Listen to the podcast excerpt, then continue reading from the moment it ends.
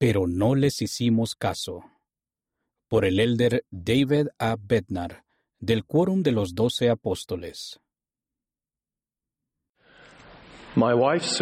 Mi esposa Susan, nuestros tres hijos y sus esposas, todos nuestros nietos y el elder Quentin L. Cook, mi compañero de asiento en el quórum de los doce, desde hace casi 15 años, pueden atestiguar sin reparo que no canto bien.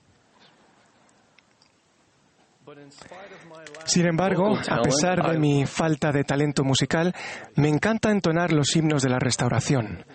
La combinación de sus letras inspiradas y su majestuosa música me ayuda a aprender los principios básicos del Evangelio y conmueve mi alma. Un himno que ha bendecido mi vida de manera notable es Trabajemos hoy en la obra.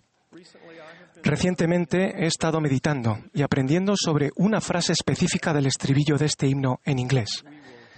No haremos caso a lo que digan los inicuos, seguiremos solo al Señor.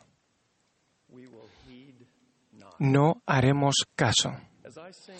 Al cantar Trabajemos hoy en la obra, a menudo pienso en las personas de la visión de Leí, que avanzaban por el sendero que conducía al árbol de la vida, no solo asidos, sino asidos constantemente a la barra de hierro hasta que llegaron y se postraron y comieron del fruto del árbol.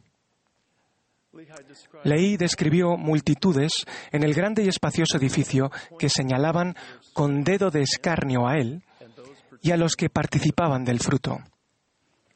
Su respuesta a la burla y los insultos es magnífica y memorable.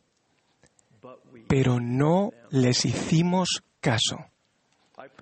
Ruego que el Espíritu Santo nos bendiga e ilumine a cada uno de nosotros al considerar juntos cómo podemos ser fortalecidos para no hacer caso a las influencias malignas y las voces burlonas del mundo contemporáneo en el que vivimos. La expresión hacer caso sugiere reparar en algo o en alguien o prestarle atención.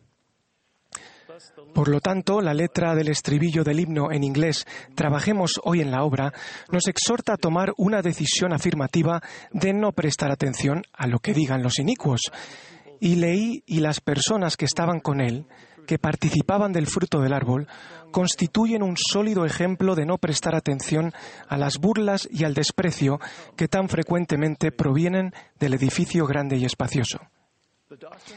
La doctrina de Cristo escrita con el Espíritu del Dios vivo en tablas de carne de nuestro corazón aumenta nuestra capacidad de no hacer caso a las muchas distracciones, provocaciones y desvíos de nuestro mundo caído. Por ejemplo, la fe que se centra en el Señor Jesucristo nos aporta fuerza espiritual. La fe en el Redentor es un principio de acción y de poder.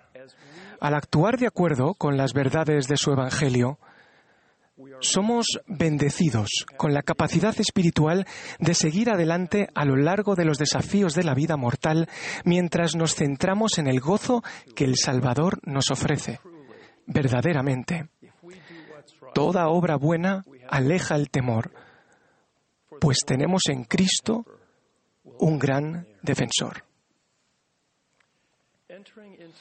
El hacer convenios sagrados y recibir dignamente las ordenanzas del sacerdocio nos sujeta en un yugo con el Señor Jesucristo y el Padre Celestial.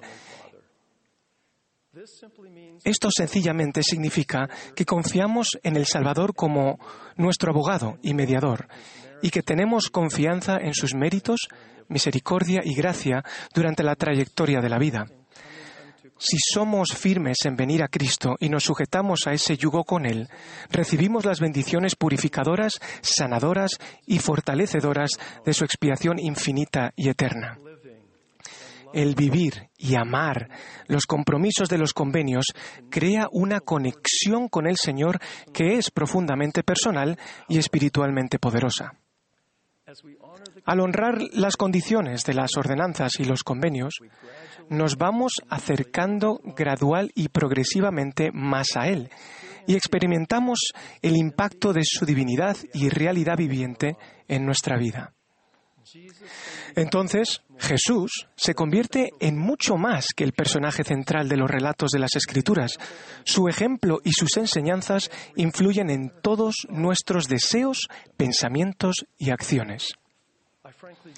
Francamente, no soy capaz de describir adecuadamente la naturaleza y el poder precisos de la conexión de nuestros convenios con el Hijo de Dios resucitado y viviente pero doy testimonio de que las conexiones con Él y con el Padre Celestial son reales y son las fuentes supremas de seguridad, paz, gozo y fuerza espiritual que nos permiten no temer aunque el enemigo se burle. Como discípulos de Jesucristo que hacemos y guardamos convenios, podemos ser bendecidos para ser valientes, pues el Señor está de nuestro lado y no prestar atención a las influencias malignas y las burlas seculares. Cuando converso con los miembros de la Iglesia en todo el mundo, con frecuencia hago esta pregunta. ¿Qué los ayuda a no hacer caso a las influencias, la burla y el desprecio del mundo? Sus respuestas son muy instructivas. Esos valientes miembros suelen resaltar la importancia de propiciar el poder del Espíritu Santo en su vida mediante el estudio significativo de las Escrituras, la oración ferviente y la preparación adecuada para participar en la ordenanza de la Santa Cena. También mencionan con frecuencia el apoyo espiritual de sus fieles familiares y de sus amigos de confianza, las lecciones vitales que aprendieron al ministrar y servir en la Iglesia restaurada de Jesucristo y la capacidad de discernir el vacío absoluto de todo aquello que esté dentro del edificio grande y espacioso o que provenga de él. En esas respuestas de los miembros he observado un patrón particular que resulta especialmente significativo. Primero y sobre todo, estos discípulos tienen firmes testimonios del plan de felicidad del Padre Celestial y de la función de Jesucristo como nuestro Redentor y Salvador. Y segundo, su conocimiento espiritual y su convicción son individuales, personales y específicos. No son generales y abstractos. Escucho a esas almas devotas hablar de que los convenios brindan fortaleza para superar la oposición y que su conexión con el Señor viviente los sostiene tanto en los momentos buenos como en los malos. Para esas personas, Jesucristo es ciertamente un Salvador personal. Los convenios y ordenanzas del Evangelio actúan en nuestra vida de manera muy parecida a una brújula.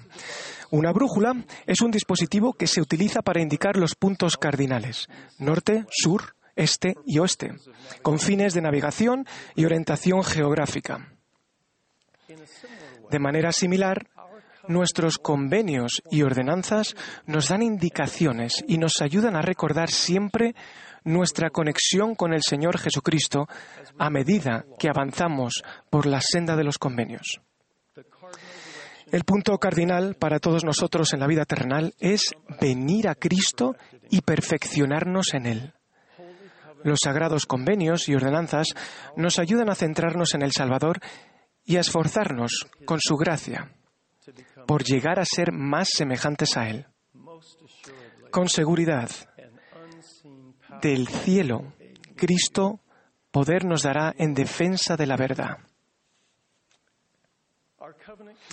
La conexión de nuestros convenios con Dios y Jesucristo es el canal mediante el cual podemos recibir la capacidad y la fuerza para no hacer caso y este vínculo se fortalece a medida que nos aferramos continuamente a la barra de hierro. Sin embargo, tal como preguntaban los hermanos de Nefi, ¿qué significa la barra de hierro que nuestro padre vio? Nefi les dijo que era la palabra de Dios y que quienes escucharan la palabra de Dios y se aferraran a ella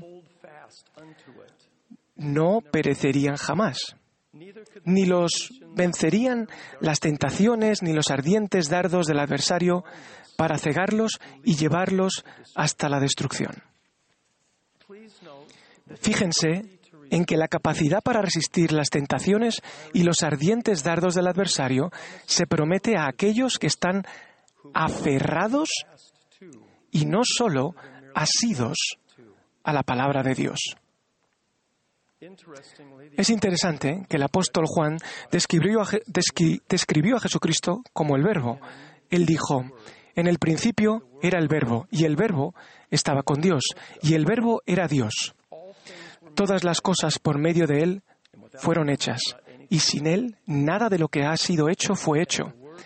Y el verbo fue hecho carne, y habitó entre nosotros, y vimos su gloria, gloria como del unigénito del Padre, lleno de gracia y de verdad. Por tanto, uno de los nombres de Jesucristo es el Verbo. En el octavo artículo de fe se declara, creemos que la Biblia es la palabra de Dios hasta donde está traducida correctamente.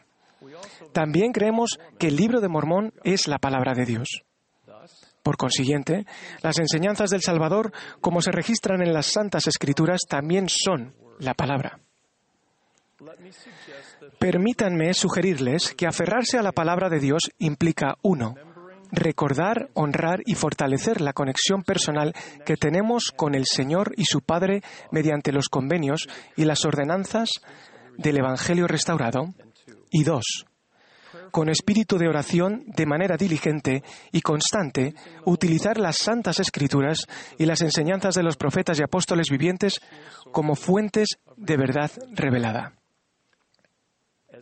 Al estar unidos y aferrarnos al Señor y ser transformados por vivir su doctrina, les prometo que seremos bendecidos en forma individual y colectiva para estar en lugares santos y no ser movidos. Si permanecemos en Cristo, Él permanecerá y andará con nosotros. Ciertamente, el Señor en las duras pruebas nos da el valor de luchar por la verdad. Sigan adelante, aférrense y no hagan caso. Testifico que la fidelidad a los convenios y ordenanzas del Evangelio restaurado del Salvador nos permite seguir adelante en la obra del Señor, aferrarnos a Él como la palabra de Dios y no hacer caso a las tentaciones del adversario que en la lucha cruel todos nosotros empuñemos sin temor la espada de la verdad, de la verdad, en el sagrado nombre del Señor Jesucristo. Amén.